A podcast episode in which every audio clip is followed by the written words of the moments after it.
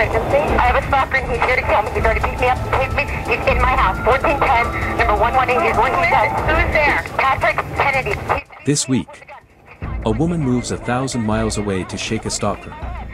But geography is no obstacle for her abusive ex. A case that spans over three states and ends in the Central Valley. You can run, but you can't hide. Next.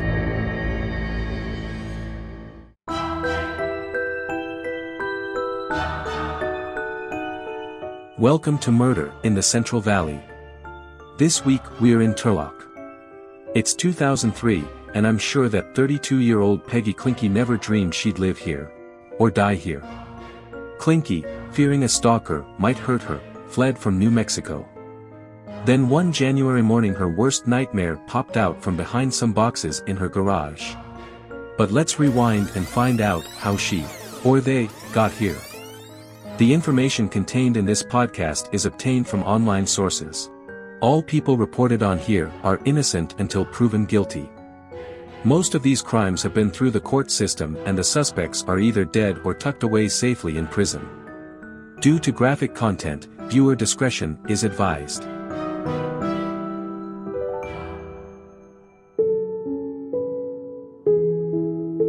In 1997, 28-year-old Margaret Peggy Klinke, Peggy, as friends called her, was an undergraduate at the University of New Mexico. She had been married for about a year and living in Italy, but when they moved to Albuquerque they dissolved the marriage. Originally being from Youngstown, Ohio, Peggy decided to stay in New Mexico to finish college. In November, she met 32-year-old Patrick Kennedy in a study group. They hit it off. At first they'd go to dinner and movies, just a normal start of a relationship. He seemed like a nice, normal guy. But looks can be deceiving. A few months later Peggy went back home to Poland, Ohio, for a few weeks over Christmas. She had mentioned to her sisters she was dating someone but not much more was said. A week into her holiday, there was a clue that something was amiss with Patrick, there was a knock at the door, Peggy was upstairs and came down to see who was there. Much to her surprise, there stood Patrick Kennedy with a suitcase. He said he was there to surprise her. Remember in 1997 the internet was very rudimentary. So how did Patrick find her? She didn't give him an address of where she was staying. They invited him in and he spent the next week with them. The family was not impressed with him at all. He would hover over Peggy, dominate all the conversations, and was overly friendly. For her family this threw up red flags immediately, but they were just dating and they figured she would move on from him eventually. But soon the two moved in together. From the start Patrick was getting between Peggy and her family. Wedging oneself between a person's friends and family is the cornerstone of an abusive relationship. Peggy seemed happy, but something was changing. She would call her married sister and ask about what they argue about. She never said what was wrong, but this was an indication that Patrick might be a problem. But what can a family do from afar when an abusive person wraps their tentacles around their loved one? Many times the abuse becomes just a normal part of life, these relationships aren't about love, they're about control, and Patrick was doing a great job. He wasn't physically abusive but emotionally and verbally. When Peggy would be getting dressed for a job interview, he would say that she looks like a slut or a whore or is stupid. Later, he would be all apologies, take her to dinner and buy her flowers. This is the pattern of abuse. Abusers are afraid to let their victims do anything on their own because if they find out how good things can be without them, they would surely lose them. So when Peggy was invited on a family vacation, much to the family's surprise, Patrick tagged along. He never let her be alone with anyone and she never interacted with her family, which was not like her. She didn't seem to be having fun on the trip. Her family was concerned because apparently, Patrick brought a gun with him. She said it was for safety. Peggy had essentially become Patrick's prisoner. She feared what he would do to her if she left him. She expressed this to one of her sisters. One sister convinced her to wait until he's gone then fly to Vegas and stay with her. Klinke made the plans and executed them perfectly. One day, while Kennedy was gone, she went to the airport. Was she finally rid of this bad relationship? Was Patrick out of her life? While at the airport the invisible grip Patrick had on her struck her with fear. She spent the day puking at the airport before calling the whole thing off. In 2001, a close friend of Peggy's was getting married back in Ohio. She had a plane ticket and a hotel room all set with family and friends. Patrick took it on himself to cancel her flight and book a new one, so he could go too. They stayed in a hotel across the street from everyone else. He said he really wanted to be with her family and friends. They were wondering what the hell he was doing there. He wasn't invited and the whole thing was just weird. Let's talk about Patrick Lee Kennedy. Patrick was born in Albuquerque, New Mexico in 1965. I couldn't find any information about when he was growing up but I'm sure he was a gentleman. He graduated from the University of New Mexico with the Bachelor of Science in Electrical Engineering. Despite having his degree, he was a landscaper. Being his own boss gave him the freedom to torment Peggy. He had a young daughter from a previous marriage. When his ex-wife threw him out, he started stalking her. She kept going to the police about this. She filed an order of protection against him for stalking. Once, he used a glass cutter to cut up all the windows in her car. Another time, he dumped red paint all over the place. There was also allegations that he had molested their daughter. On the last report she filed she wrote on the back in big letters, quote, he is stalking me, he's not going to be happy until he kills me or kills our young daughter. The police just ignored this. In order to keep visitation rights with his daughter, a judge said he had to have a psychological evaluation. He declined and gave up his partial custody of his daughter. At the beginning of 2002, the Klinke family was elated to learn that the three-plus-year nightmare was over. Peggy waited until Patrick was gone, packed all her stuff up and left him for good. She had been going back and forth all day moving. When she was on her last trip, Patrick was home. Kennedy had changed the combination for the garage and barricaded the front door. He also called the police. When they responded he told them that someone tried to break in and he thinks their lives are in danger and she shouldn't leave. The cops asked her if she was okay, and did she want to stay, Patrick shot her a look and she said she just wanted to get the rest of her things and go. Police obliged and stayed while she got her stuff. Once she moved across town Patrick couldn't find her. But of course, he had her phone number and knew the yoga studio where she taught. Then the stalking began. Patrick would call her, some days up to 50 times. Peggy would never answer, but his messages paint a picture of his temper. He would leave messages calling her a whore, and telling her to fuck off, then apologize and try to make up. Good, then get the hell out of my life. Who needs you? Beat it. Leave me alone. I'm sorry, babe. I didn't mean that either. I, I just yell sometimes because I get so scared. Scared of being a nobody. He would also follow her. And randomly show up at her work at the yoga studio and just watch her. While this was going on, Peggy met someone new named Mark, and he was not batshit crazy. She informed him that she had a relentless stalker. Mark was okay with it. One day Peggy was going into the studio, and she heard a rustling in the bushes. Out pops Patrick with a dozen red roses and a wedding ring. As she passed by he said I love you, will you marry me? She kept her gaze straight ahead and didn't say a word. This enraged Patrick, and he would now take it to the next level. He got her picture and had 300 flyers made that said she had two abortions and counting, also, she was a whore and that she sleeps with lots of men and said, call me, and gave her number. He distributed them all over town, even on the door of the yoga studio. Mark persuaded her to finally go to the police. She showed them her phone records and the flyer. They, of course, told her that you can't be arrested for printing up flyers. Come back when something happens. In June of 2002, Peggy's brother was getting married in Orlando. Out of the blue Patrick called and left a message that said he wished he could be there to see the wedding. I hope you have a beautiful day. No hard feelings. Mark, Peggy and family traveled to Orlando for the wedding. This was time for Patrick to get to work. He boarded a plane to Youngstown, Ohio, and paid a visit to Peggy's mother's house. He spray painted on her garage door, quote, PK is a whore. A class act. He wasn't done yet. He flew back to Albuquerque and paid a visit to Mark's house. He managed to get into the rear of the house, turned the gas on and lit it up. The back of his house was burned.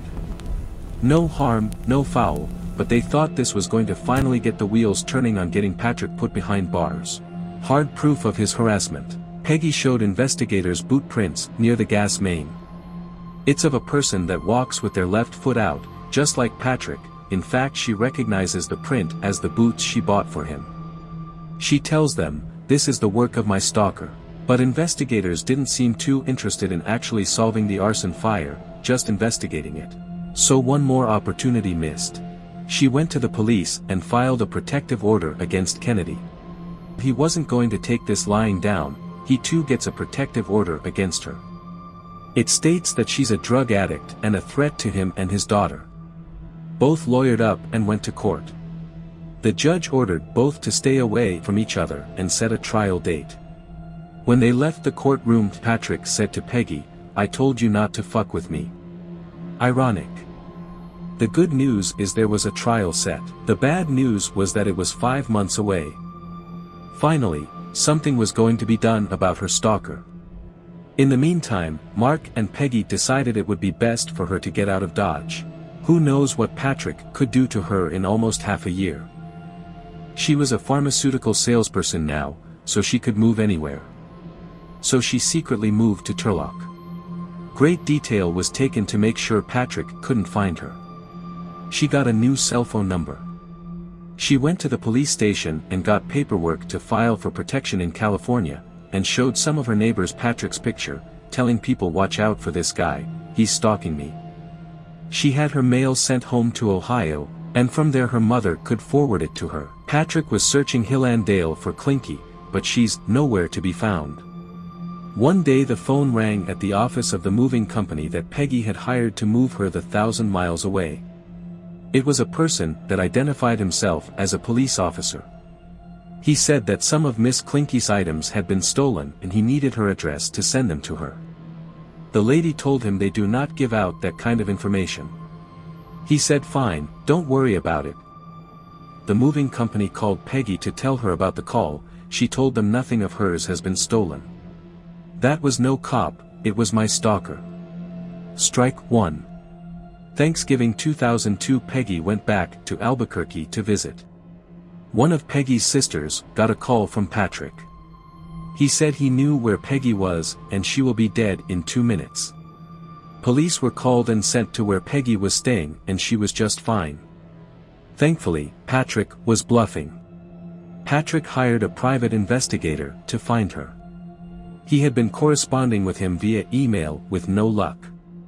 In the meantime Patrick somehow found a phone number of one of Peggy's coworkers. He called her and said he needed to talk to her about some finances. She told him she had never heard of Peggy. He told her if you run into her don't tell her I called. Strike 2. The coworker called Peggy to inform her someone had called looking for her. She said thank you for not giving out my information, that was my stalker. Christmas 2002 Peggy went back home for the holidays. She looked thin, but she was happy to be home, happy but worried. The PI finally provided Patrick with a street name but no town or address. Colorado Avenue. Somewhere in Stanislaus County. Lots of towns have a Colorado Avenue. So Patrick printed up fake business cards saying he was a private investigator, and on a Friday checked his pistol and a rifle in at the airport. Him, a picture of Peggy, fake business cards, fake documents, rope and duct tape, flew to San Jose, rented a car and drove to the Central Valley. Patrick went from town to town showing her picture asking if anyone knows her. He eventually ended up in Turlock. In this town Colorado Avenue is a two-mile stretch. According to court documents, Kennedy happened upon Richard Proctor, a UPS driver sorting packages. Patrick showed him Peggy's picture and the fake documents saying she owed his client $10,000. Richard thought it was suspicious. He told him he couldn't give him that information. Kennedy gave him his card and got his cell phone number. Something didn't smell right to Richard and he called the police. They told him do not give him any information and to tell his supervisor at UPS. Later that evening Patrick called Richard on his cell phone. After talking him up a bit, Proctor, allegedly caved and gave Kennedy Peggy's full address. Jackpot. Saturday, January 18th started off as a normal day for Peggy. She had plans to go for coffee with her neighbor, Rachel. She stepped into her garage for a second. And out pops Patrick from behind some boxes. She tries to run but he pistol whips her in the head and throws her against a wall, and duct tapes her hands and mouth. Somehow, she finds a way to run. She makes it to her front door and is met with Rachel, gushing blood, screaming, they book it to Rachel's condo and hide in a closet. Frantically, Peggy calls 911, as Patrick breaks through the glass slider. He finds them as she's on the phone with dispatch. 911 emergency. I have a stalker and he's here to kill me. He's already beat me up and taped me. He's in my house. 1410, number 118 is where he's at. Who's there? Patrick Kennedy. He's beating me up with a gun. He's trying to break it now. Does he have a gun right now? He does. He already beat my head. If you don't get here, he's going to kill both of us. Okay, we're on the way, ma'am. Now. Are they on the way? On. They're on their way. Quickly. My head is stopping wet with blood. He's, he gets in this house. He's going to kill us. Stay on the line with me, ma'am. I'm staying on the line. Oh my God. How, how close are they? They're on their way. Patrick, I'm the only one here. He ran. Please. Stop it. Female. Please stop it. I think he's going to kill me. Is he, ma'am? Police make their way down the hall. Peggy is on the floor with a gun to the back of her head. The police try to talk to Patrick, but he's not having any of it. Calmly, Peggy tells cops to keep out. Tell my mother I love her, tell her my sick niece will now have a guardian angel watching over her, another sister was pregnant with a girl, she says tell my sister to name the baby after me. Suddenly, Patrick sees that Rachel is in the closet. He lowers the gun and tells her to get the hell out. She ran towards the door and escaped, just as this was happening Patrick fired shots at police, then turned the gun on Peggy and shot her in the back of the head, then, turned the gun on himself. The police drag Peggy out to the front lawn, where sadly she passes away.